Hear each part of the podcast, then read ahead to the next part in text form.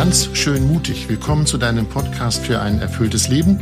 Mein Name ist Andreas Bormann. Alle zwei Wochen bin ich mit der Philosophin, Theologin und Bestsellerautorin Melanie Wolfers verabredet. Und wer uns kennt, der weiß, wir reden über das Leben, über Facetten des Lebens. Daniel hat uns geschrieben, er kennt uns und er kennt auch die Gedanken unserer Episoden. Und er fragt, ja, das finde ich alles gut, aber wie kann ich diese Gedanken umsetzen? Und damit sind wir bei unserem Thema für heute, denn ein neues Jahr liegt vor uns und wir denken alle darüber nach, was können wir ändern, was möchten wir anders machen in Zukunft, was möchten wir anders umsetzen. Und damit sind wir wieder bei Daniel. Und in diesen Tagen, Anfang des Jahres, denken wir über Vorsätze nach. Ich will gesünder essen, weniger Süßes, den Wein einschränken, mehr Sport treiben, den Fernseher mal auslassen, das Handy beiseite legen. Vorsätze gibt es reichlich. Doch die Frage stellt sich, was wird daraus? Spätestens im März war es dann das mit den Vorsätzen. Alte Gewohnheiten nehmen dann wieder Überhand und genau darüber wollen wir heute mal reden. Über Vorsätze und Gewohnheiten. Hallo Melanie. Hallo Andreas. Hast du eine Vermutung, was ich eben beschrieben habe, warum das mit dem Durchhalten der Vorsätze so schwierig ist? Also zunächst erfüllt mich eine gewisse Bewunderung, wenn du deine Vorsätze bis März durchhältst. Also ich, ich war optimistisch. Das Neu ja, das ist wirklich optimistisch. Also ich kenne es bei mir und vielen anderen, dass dieses Neujahressyndrom 77 Vorsätze und spätestens nach drei Wochen ist vorbei. Und du fragst, warum? Ich glaube, du hast schon den entscheidenden Schlüssel genannt, dass die Macht der alten Gewohnheiten sich wieder einschleicht. Also die Gewohnheit ist mächtiger als der Vorsatz. Genau, weil wir einfach Gewohnheitstiere sind. Wir tun im Normalfall das, was wir im Normalfall tun. Und das hat ein ganz großes Schwergewicht in der Art und Weise, wie wir unseren Tag verbringen, was wir tun, was wir lassen, auf welche Impulse wir einsteigen. Und da reicht die Kraft von Vorsitzen, wenn sie nicht gut auch im Alltag verankert sind und man sich ein gutes Umfeld baut, reicht die Kraft der Vorsätze nicht gegen an. Aber wenn diese Gewohnheiten so mächtig sind, wer hat sie uns denn eingepflanzt? Wo kommen die her, dass sie so mächtig sind? Also zum einen denke ich, ist es wirklich einfach evolutiv bedingt, dass wir ganz stark, also ich habe vorhin gesagt, Gewohnheitstiere sind. Also mhm. es würde uns überlasten, wenn wir permanent alles entscheiden und mit großer Aufmerksamkeit unser Leben gestalten müssten. Vieles tun wir automatisiert. Ja, und woher kommen diese automatisierten Gewohnheiten? Ich denke, vieles haben wir vielleicht von Kindheit an auch gelernt, weil wir in einer bestimmten Familie mit einem bestimmten Kommunikationsstil, mit einem bestimmten Art und Weise, wie man sein Leben gestaltet, aufwachsen. Und dann legt unser Umfeld ja auch vieles an die Hand. Also viele Werbeimpulse und so weiter regen einen an, das brauche ich, dieses will ich oder das Umfeld, wenn ich sehe, wie andere Dinge tun. Also das, das färbt auch auf uns ab und dann schleichen sich Gewohnheiten so ein und äh, es gibt ja hilfreiche und nicht so hilfreiche Gewohnheiten. Gell? Ja, da wollte ich gerade sagen, wir reden im Moment relativ negativ über Gewohnheiten. Es gibt ja sicherlich auch gute Gewohnheiten oder für das Leben sinnvolle Gewohnheiten? Welche fallen dir da ein, wenn wir über gute reden? Also eine gute Gewohnheit ist zum Beispiel, wenn ich mich regelmäßig bewege, gewöhnt sich mein Körper daran an diese Bewegung und will es förmlich und dann habe mhm. ich auch einen inneren Drang, mich wieder weiter zu bewegen. Dann brauche ich nicht, wie man gerne sagt, so diesen inneren Schweinehund überwinden, wenn ich sage, ich mache Sport, sondern eigentlich will mein Körper das auch. Das ist also etwas, was sich dann wirklich so bis ins Körperliche hinein eine Haltung sich einfleischt, sag ich mal, eine eingefleischte Gewohnheit, die uns dann hilft, mit Leichtigkeit zu sagen, okay, und ich, ich gehe jetzt raus und gehe spazieren und muss mich da nicht hinprügeln, zum Beispiel. Lass uns mal darüber reden, wie wir diese ja, die schlechten Gewohnheiten, die gibt's ja auch. Ich habe das schon äh, am Anfang gesagt. Das könnte zum Beispiel zu viel Alkohol sein, das könnte Rauchen sein, das könnte sich nicht bewegen sein. Wie kann man es schaffen, diese schlechten Gewohnheiten abzulegen, damit neuere Vorsätze eine Chance haben? Was wäre für dich der erste Schritt, eine schlechte Gewohnheit abzulegen? Also ich habe darüber nachgedacht und ich dachte, mhm. erstmal muss ich dem ja auf die Spur kommen, weil Gewohnheiten, ja, das Wort sagt es ja schon, es ist gewohnt, also denke ich nicht drüber nach. Es läuft praktisch durch mein Leben. Genau. Also Gewohnheiten sind, man spricht ja auch von eingefleischten Gewohnheiten und Gewohnheiten, wie ich greife abends zum Glas Rotwein, um runterzukommen, oder das Handy liegt neben dem Bett und ich daddel noch rum bis zum Einschlafen. Das sind häufig Dinge, die so eingefleischt sind, dass wir sie gar nicht vor Augen haben. Sie sind so selbstverständlich zur zweiten Natur geworden, dass sie für uns, dass sie eigentlich auch aus unserem Blickfeld geraten, sondern das gehört einfach selbstverständlich zu uns. Und ich denke, um zu schauen, wie lege ich eine Gewohnheit, die mir auf Dauer schadet, ab, ist der erste Schritt, dass ich mir dieser Gewohnheit bewusst werde und merke, ja, da kann zum Beispiel, letztens hat mir jemand gesagt, du, ich habe mal geguckt, wie lange ich am Handy verbringe. Ey, ich habe gesehen, ich habe diese Woche jeden Tag mindestens zweieinhalb Stunden am Handy verbracht. Da kann man ja diese Funktion einschalten. Das mhm. hat die Person völlig geflasht. Ne? Die war echt erschüttert. Hätte sie nie gedacht. Ich kriege auch immer diese Meldung. So viele Stunden haben sie verbracht am Handy. Dann bin ich echt erschüttert. Ja, das finde ich viel. Ja, und, und da überhaupt erstmal drauf aufmerksam zu werden. Und dann, denke ich, setzt ja der Punkt ein. Wir reden jetzt gerade so ein bisschen unreflektiert, finde ich, auch von schlechten und guten Gewohnheiten. Man muss ja auch erstmal gucken, was, mhm. äh, was sind denn Kriterien für gute und schlechte Gewohnheiten? Also das erste, der erste Punkt ist, denke ich, aufmerksam zu werden darauf, okay, ich verbringe zweieinhalb Stunden am Tag am Handy oder ich nehme automatisch immer den Aufzug, anstatt dass ich die Treppen hochgehe oder ich fahre relativ unbeherrscht Leute an, anstatt statt nochmal ein Stück auch zu, zu über, mhm. innezuhalten, wie, wie kommt es bei anderen an, um dann so zu schauen, okay, wenn ich jetzt Gewohnheiten im Blick bekomme, wohin führen die mich denn? Welche Konsequenzen gibt es? Also ich bringe gerne für, für Gewohnheiten so ein Bild, nämlich wenn man sich mal so eine eine Schotterstraße vorstellt. Und wenn ich auf der Schotterstraße regelmäßig fahre oder viele Leute auf der regelmäßig fahren und ich auch diese Schotterstraße regelmäßig nutze, dann bilden sich auf dieser Straße so, so Spurrillen. Und dann rutscht man automatisch, wenn man da wieder das Auto nutzt, rutscht man automatisch auch in diese Spurrillen rein, weil da der geringste Widerstand ist. Da lässt es sich am besten fahren als über den rauen Schotter. Und ähnlich sind Gewohnheiten, Handlungen, die ich immer wieder vollziehe, mhm. und die dadurch sozusagen eingespurt werden, bis hin auch in das Hirnphysiologische, dass man da eben auch neuronal die entsprechenden Verschaltungen hat und man eingespurt in einer typischen Art und Weise reagiert. Und dann ist ja die spannende Frage, wohin führt mich diese Spur? Naja, meine Frage davor wäre, ist das nun gut, dass es eingespurt ist oder ist das eher schlecht? Es ist extrem wichtig. Ja gut, aber es kann ja sein, dass das Eingespurte dazu führt, dass ich immer das gleiche Leben führe. Ich bin immer in der Spur. Mhm. Heißt Vorsätze, ich gehe aus der Spur raus? Okay, ähm, das ist die Frage.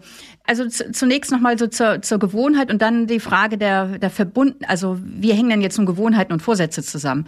Mhm. Also ich denke zum einen, wir Menschen kommen nicht wir können nicht leben ohne Gewohnheiten. Das habe ich vorhin schon kurz gesagt. Also unser Leben, wir wären überfordert, wenn wir alles täglich neu entscheiden müssten. Das allermeiste läuft automatisiert.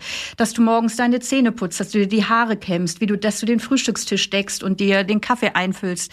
Wenn das alles mal ein, eine Frage der Reflexion und der bewussten Entscheidung wäre, hättest du überhaupt keine Kapazitäten von deinem Hirn her für anderes.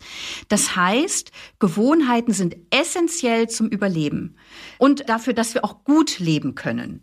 Du hast mhm. vorhin auch schon das Wort genannt, Gewohnheiten, da wohnen wir drin. Da steckt ja auch, auch, auch schön drin in dem Wort Gewohnheiten, da wohnen wir drin. Also jetzt mal, wenn man sich vorstellen würde, ich müsste jeden Tag neu mein Zimmer oder meine Wohnung einrichten, das wäre ja ein irre großer Stress. Sondern Stimmt, ja. es ist gut, wenn die Wohnung eingerichtet ist. Und der Punkt ist, ist sie gut eingerichtet. Und ähnlich Gewohnheiten, in ihnen wohnen wir, sind es gut eingerichtete Gewohnheiten und mhm das ist ja auch so der Punkt, den du gestellt hast.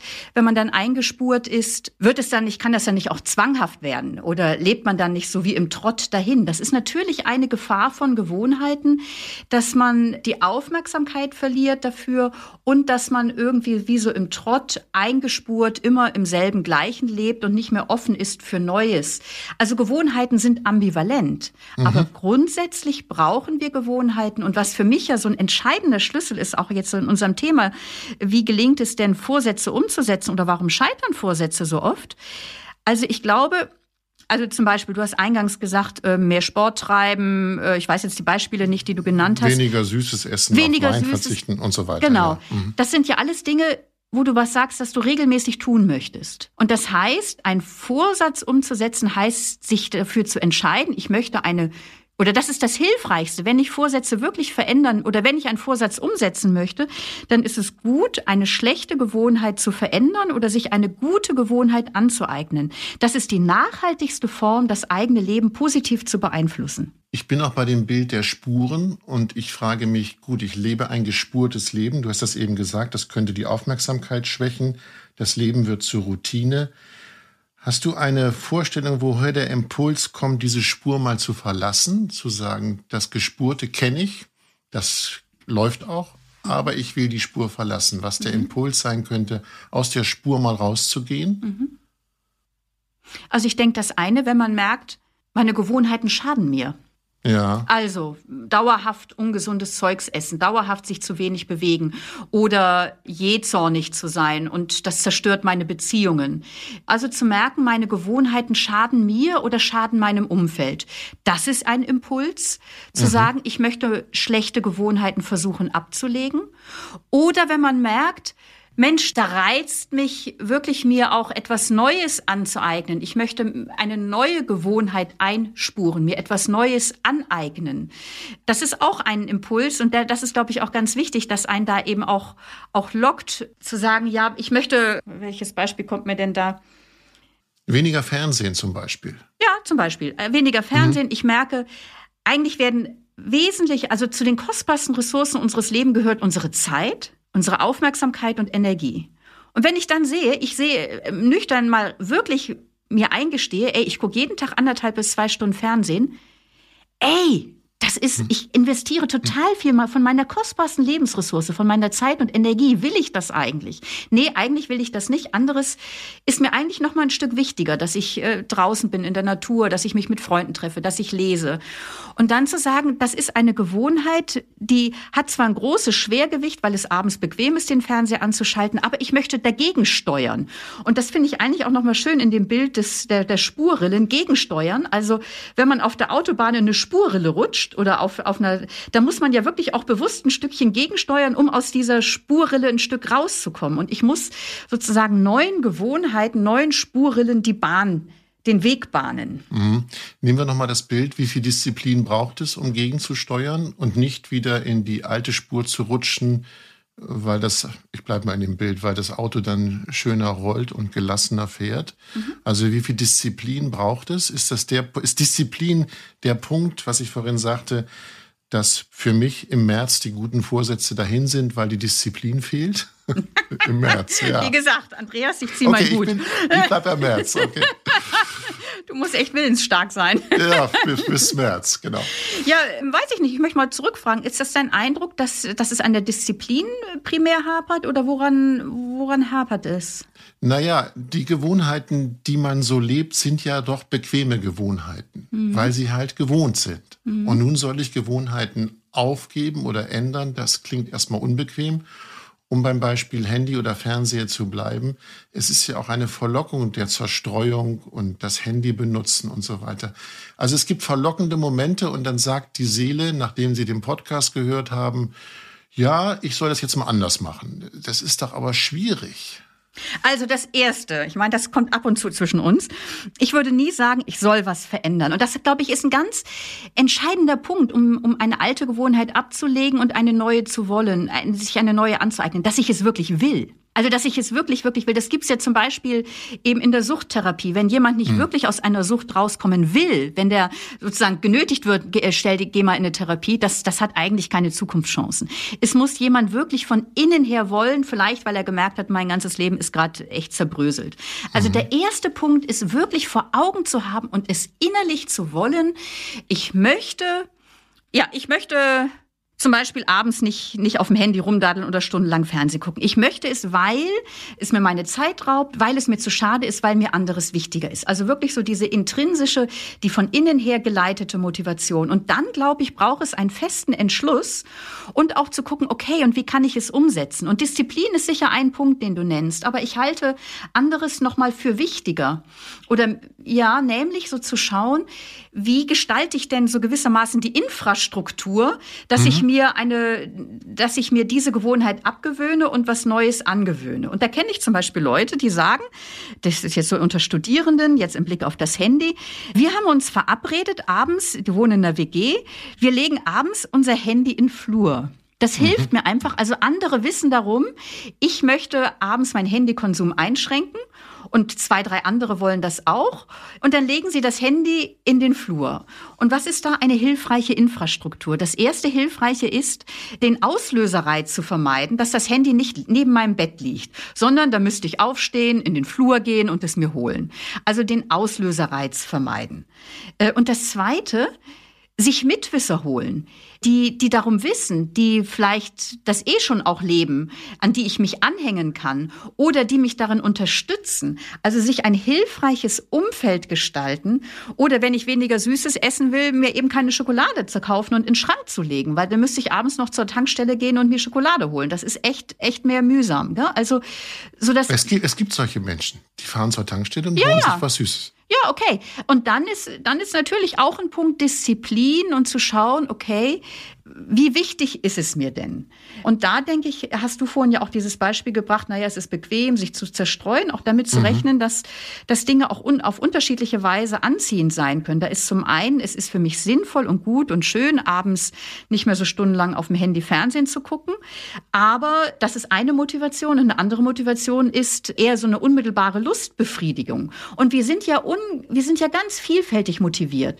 Und da gilt es dann schon, auch wenn ich mir das vornehme, zu sagen, okay, und ich möchte mir diese Gewohnheit aneignen. Ich mache das mal für sechs Wochen. Ich rede gern vom Sechs-Wochen-Experiment, auch wenn ich mit Leuten in Beratung bin.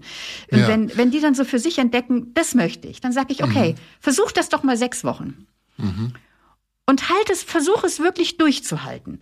Und wenn man das sechs Wochen macht, Tag für Tag, wird es leichter werden. Ja, das hast du vorhin schon erwähnt. Kann man das im Hirn erforschen, dass wenn man etwas regelmäßig tut, dass man dann, ja, dass es zur Gewohnheit wird? Ja. Das ist ja total spannend. Und auch die Neurowissenschaft redet ja auch tatsächlich von Autobahnen. Sie redet so im Hirn von der Vernetzung, dass dann da so die neuronalen Netzwerke mhm. im Gehirn, die, die vielfach benutzt werden, die, diese, diese Verbindungen werden kraftvoller, werden stärker vernetzt. Und dann reden sie entsprechend von neuronalen Autobahnen und im Gegensatz zu kleinen Fußpfaden. Also das, was ich immer wieder tue, bildet ein entsprechendes neuronales Muster im Gehirn aus. Und das heißt, ich kann auch alte neuronale Muster überschreiben. Also wenn ich jetzt eben zum Beispiel sage, ich möchte am Abend das Handy aus der Hand legen und nicht so stundenlang Fernsehen schauen, dann kann ich dieses Muster, was vielleicht eine Autobahn ist, weil ich das jetzt drei Jahre gemacht habe, kann ich aber bewusst gegensteuern und das verändert tatsächlich im Gehirn die Strukturen. Und das ist ja auch diese große Chance und auch die Wichtigkeit von neuen Gewohnheiten, dass das das Gehirn entlastet. Sonst wäre es chronisch überfordert, wenn es immer wieder neu entscheiden müsste. Ich habe gerade das Bild vor mir, dass ähm, ein Paar im Wohnzimmer sitzt und er isst gerne Süßes, sie will nicht Süßes essen. Und die Frage ist, du hast das vorhin so schön gesagt, ich brauche Mitwisser. Ja. Aber ich könnte ja auch, was mache ich mit den Saboteuren, die in meiner Umgebung sind und genau das tun, was ich mir eigentlich abgewöhnen will? Das heißt, die Saboteure siedelst du jetzt gerade im Außen an? Ja, die Saboteure zum Beispiel, er isst gerne Süßes und sie verzichtet auf Süßes. Aber ja. weil er Süßes isst, ist ihre Verlockung groß, ja. auch in die Lakritztüte zu greifen. Ja, ja. Müssen beide auf Lakritze verzichten? Oder muss sie furchtbar stark sein? Wahrscheinlich muss sie furchtbar stark sein.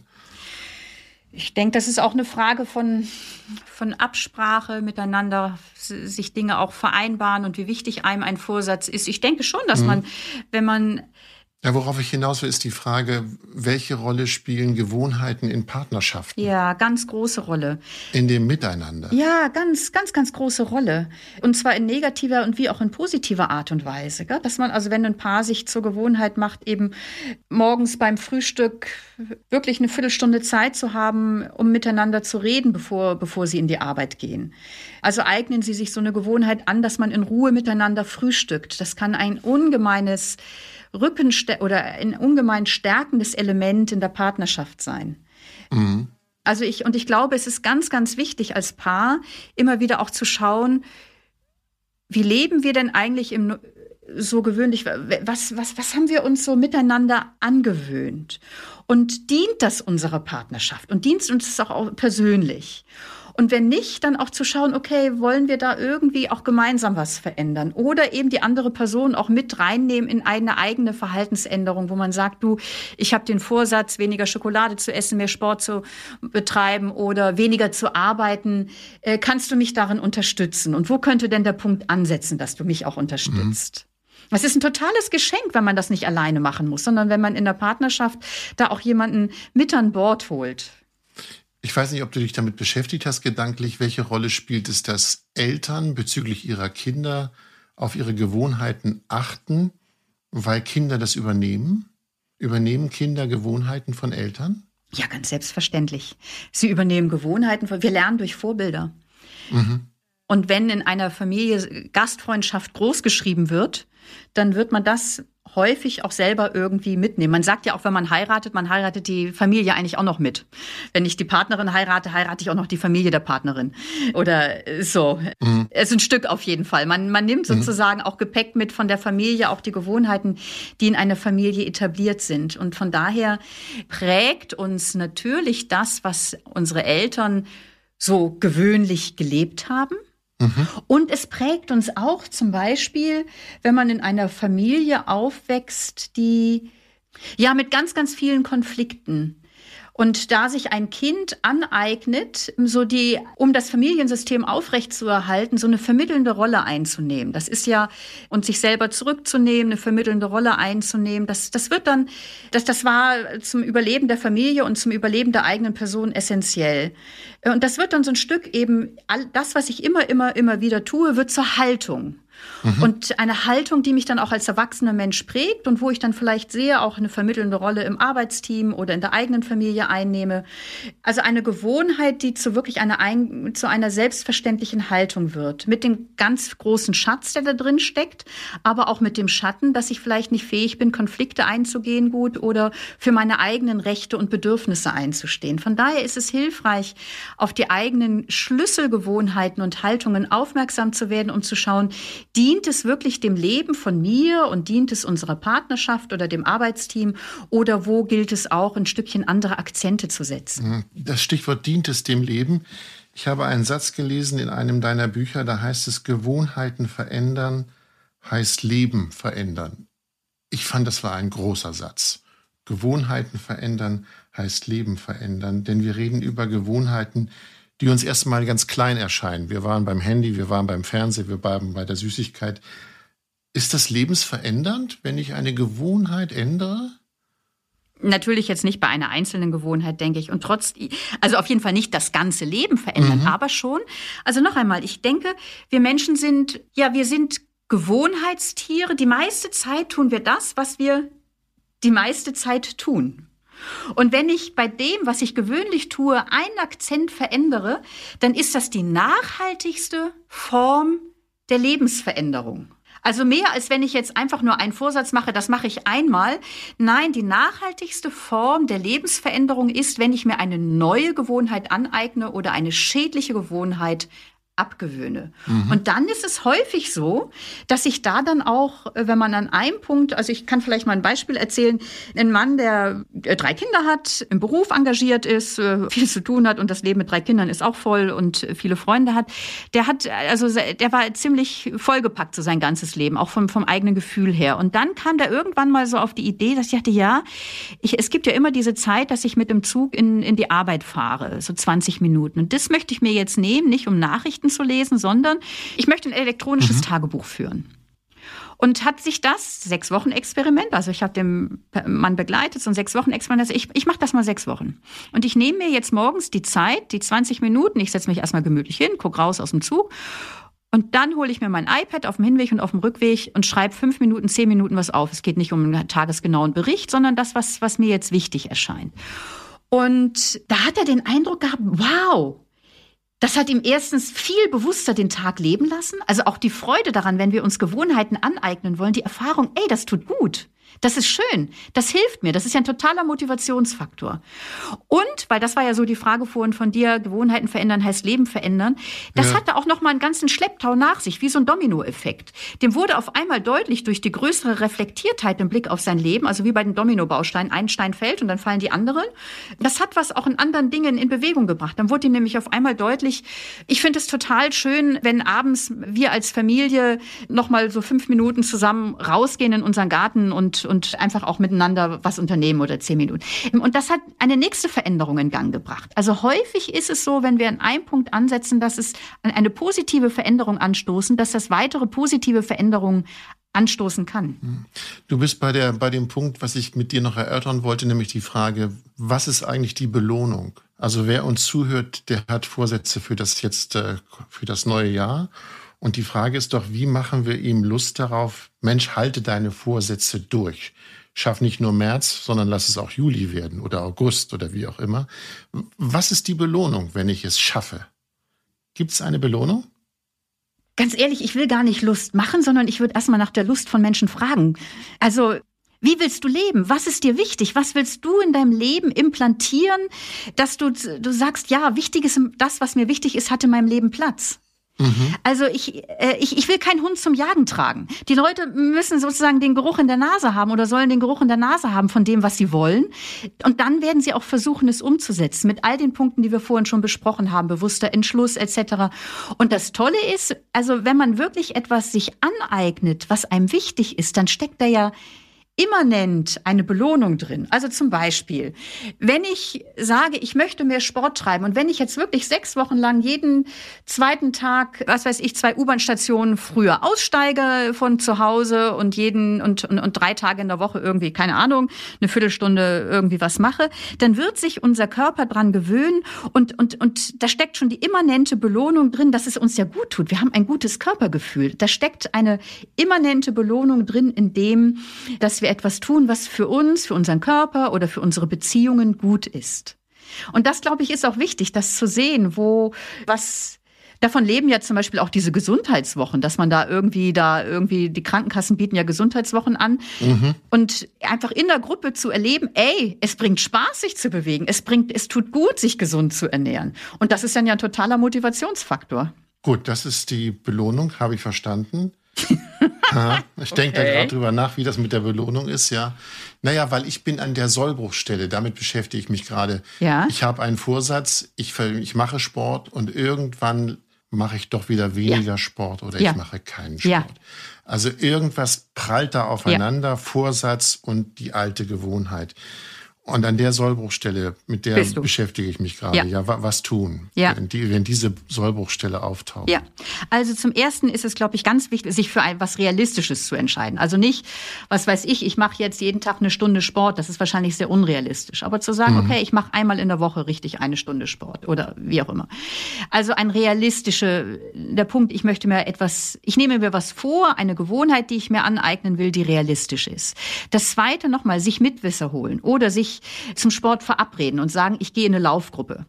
Oder ich, ich, ich, äh, ich kaufe mir ein, ein Ticket für ein Fitnessstudio und dann habe ich Geld ausgegeben und ich bin zu geizig, als dass ich sage, ich, ich mache es jetzt, ich nutze es jetzt nicht. Also da muss man auch sozusagen seine Kniffe kennen.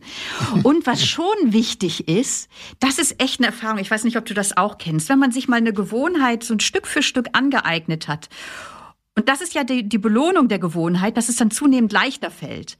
Aber in der Phase der Aneignung gibt es irgendwann den Punkt, wo die Versuchung kommt und wo man keinen Bock genau. mehr hat. Mhm.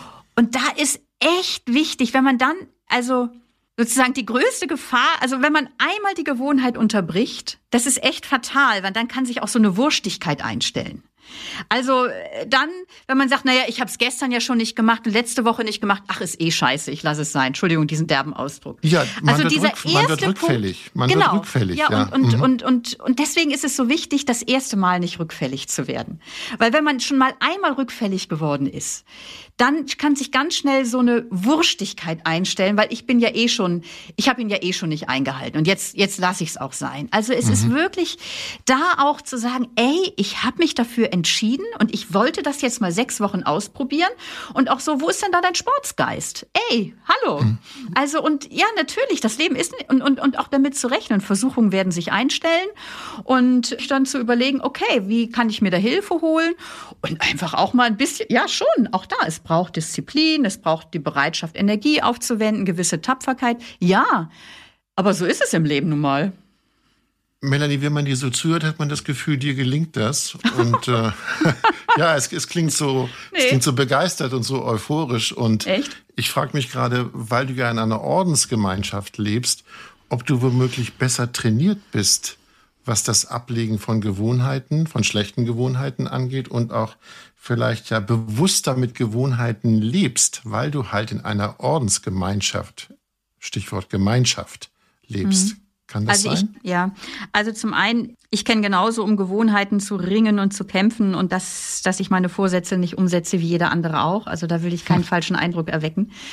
Aber ich denke schon, oder nicht aber, also für mich ist das Gemeinschaftsleben und mein Leben als Ordensfrau der Rahmen, der mir hilft, persönliche und gemeinsame Gewohnheiten zu leben, anzueignen, die mir das ermöglichen, die mir ermöglichen, das zu leben, was mir wichtig ist. Also, mir ist es wichtig, ein Leben zu führen, wo Stille, Meditation, Gebet, Innehalten einen Raum hat. Und ich finde es eine extreme Hilfe, dass das Ordensleben für das ich mich ja frei entschieden habe, dass es mir einen Rahmen gibt oder dass ich mir durch mein Leben als Ordensfrau einen Rahmen gegeben habe, wo das strukturell seinen Platz hat, wo das klar ist. Meine Mitschwestern warten morgens beim Morgengebet auf mich. Und mhm. wenn ich keinen Bock habe aufzustehen, und natürlich kenne ich das, dann weiß ich, ey, die anderen warten da gleich aber oben. Ja, dann stehe ich halt auf.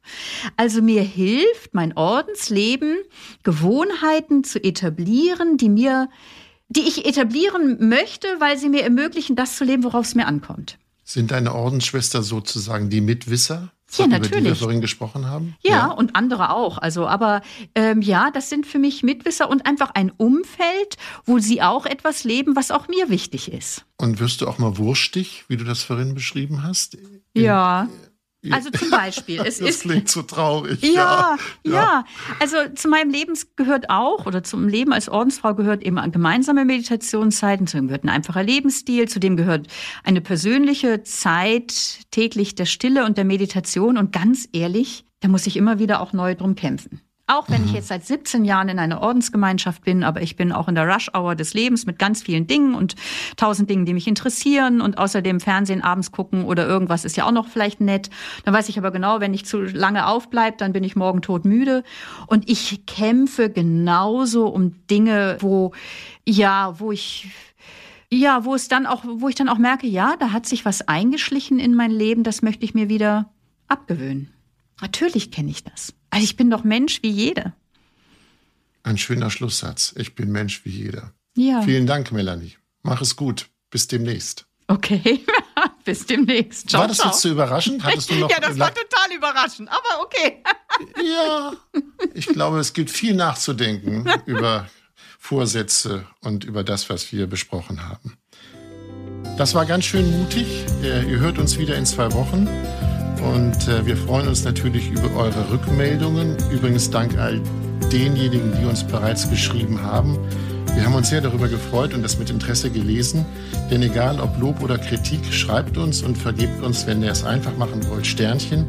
Schreiben könnt ihr uns auch, wenn euch etwas beschäftigt, auf der Seele liegt, worüber wir mal reden sollten. Schreibt dann an podcast.melaniewolfers.de podcast.melaniewolfers.de auf der Internetseite melaniewolfers.de findet ihr alle Informationen zu Melanie und ihren Büchern, außerdem bei Facebook und Instagram. All diese Infos gebündelt natürlich auch in den Shownotes dieser Episode. Das für heute. In zwei Wochen hören wir uns wieder. Macht es gut. Bis dahin. Tschüss.